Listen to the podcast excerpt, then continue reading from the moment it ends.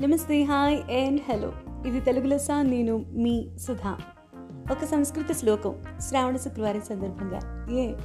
దదాతి ప్రతిగృహాతి గుహ్యమాఖ్యాతి పృచ్చతి భుంక్తే భోజతే చైవ షడ్విధం ప్రీతి లక్షణం. అంటే ఈ పద్యం నన్ను ఎందుకు అట్రాక్ట్ చేసింది అంటే ప్రేమ ఎలా పెరుగుతుంది అనే విషయం మనం మాట్లాడుకున్నాం కదా గత సంచికలో. అప్పుడు రకరకాల సంస్కృత శ్లోకాలు అవి చదువుతున్నప్పుడు నాకు కొంచెం సరదా చదవడం రకరకాలు. చదువుతూ ఉన్నప్పుడు ఇది ఈ పద్యం నాకు అంటుపడింది. అంటే ప్రేమ పెరగాలంటే ఏం చేయాలి? ఉపనిషత్తులు చెప్తున్నాయట ఇది. మన ఏన్షియంట్ స్క్రిప్ట్స్ అన్నీ కూడా బంధుత్వాలు ఎలా ఉండాలి?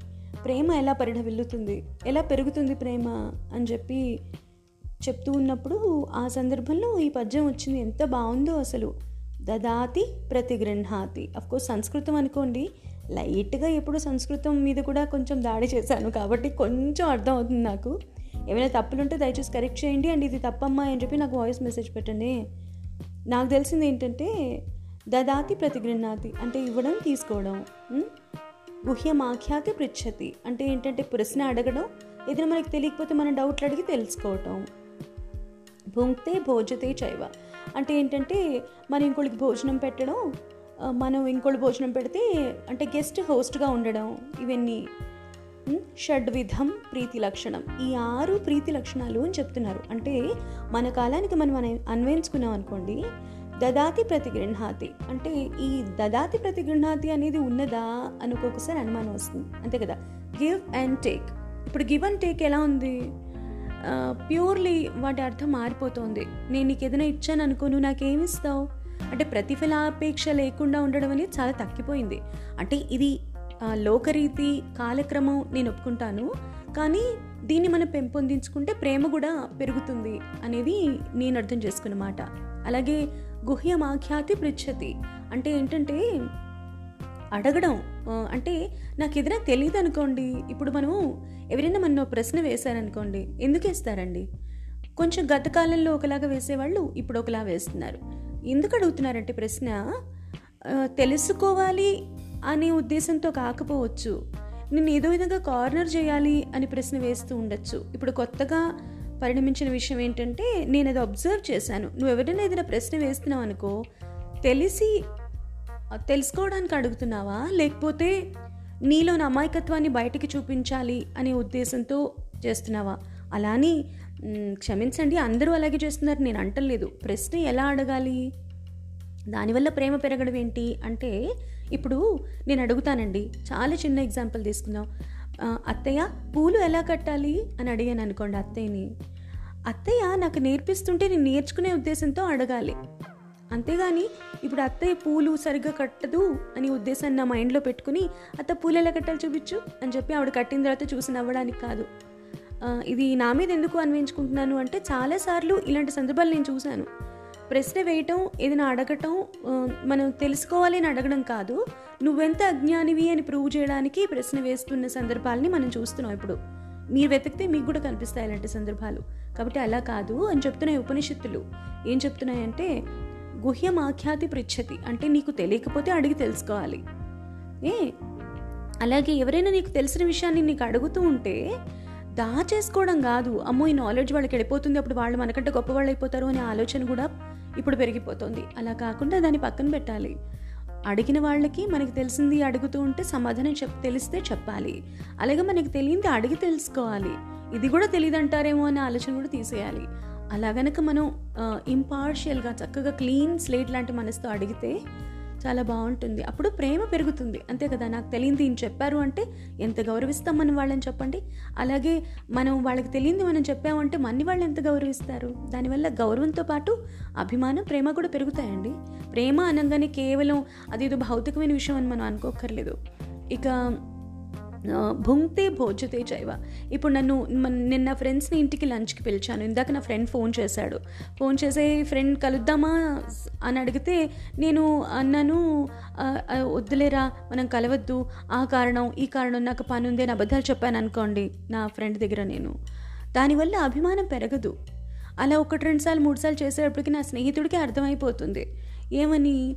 ఈ పిల్లకి కలవడం ఇష్టం లేదు కాబట్టి ఇలా ఏదో చెప్పేస్తుంది వాకులో జవాకులు కోస్తుంది అనుకుంటారు.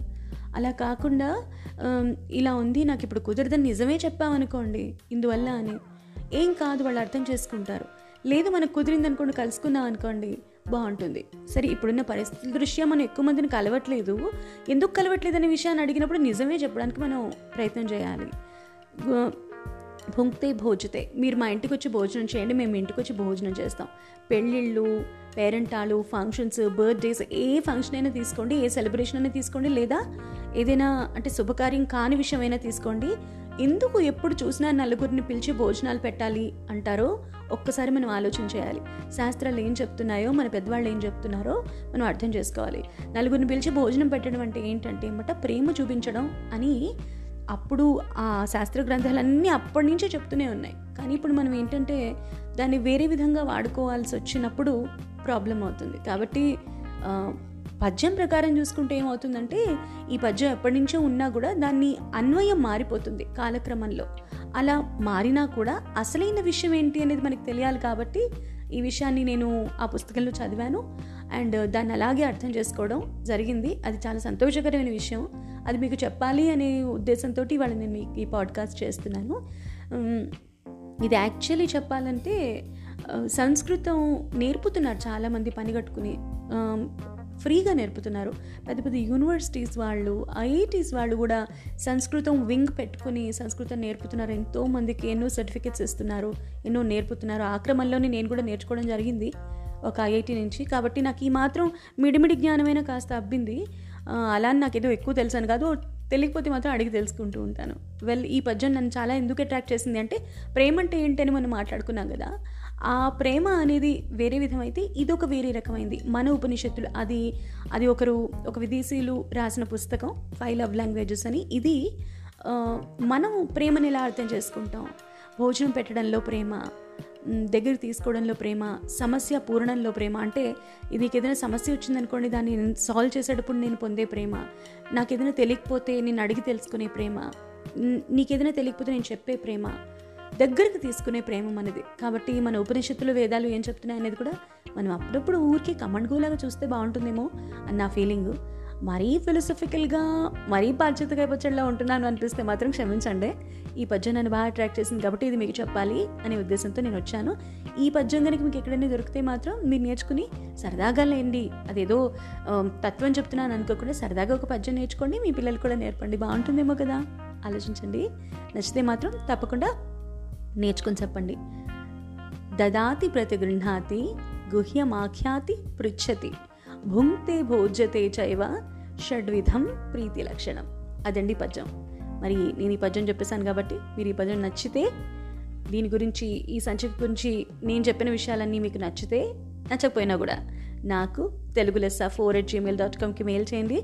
లేదా నాకు వాయిస్ మెసేజ్ ద్వారా ఈ సంచిక ఎలా ఉందనే విషయాన్ని తెలియజేయండి. ఇక నెక్స్ట్ నేను ఏం మాట్లాడాలని అనే సజెషన్స్ నాకు వస్తున్నాయి బోల్డ్ అని వాటి మీద కాస్త కూలంకషంగా చర్చించి పాకం తయారు చేసి మీ ముందుకు వస్తా. అంతవరకు ఉంటానే. Thank you very very much for listening ఎంతో ప్రేమగా వింటున్నారు ఎన్నో సజెషన్స్ ఇస్తున్నారు. బోల్డ్ అని ఎపిసోడ్స్ వినడం జరుగుతోంది. నా లిజనర్షిప్ పెరుగుతోంది. చాలా చాలా సంతోషకరమైన విషయం అండి. నేను కూడా తదనుగుణంగా బాధ్యతగా మెలుగుతాను అని మీకు ప్రామిస్ చేస్తూ ఇక ఇవాళకి ఉంటానే. ఇది తెలుగు లెస్స. అండ్ నేను మీ సుధా.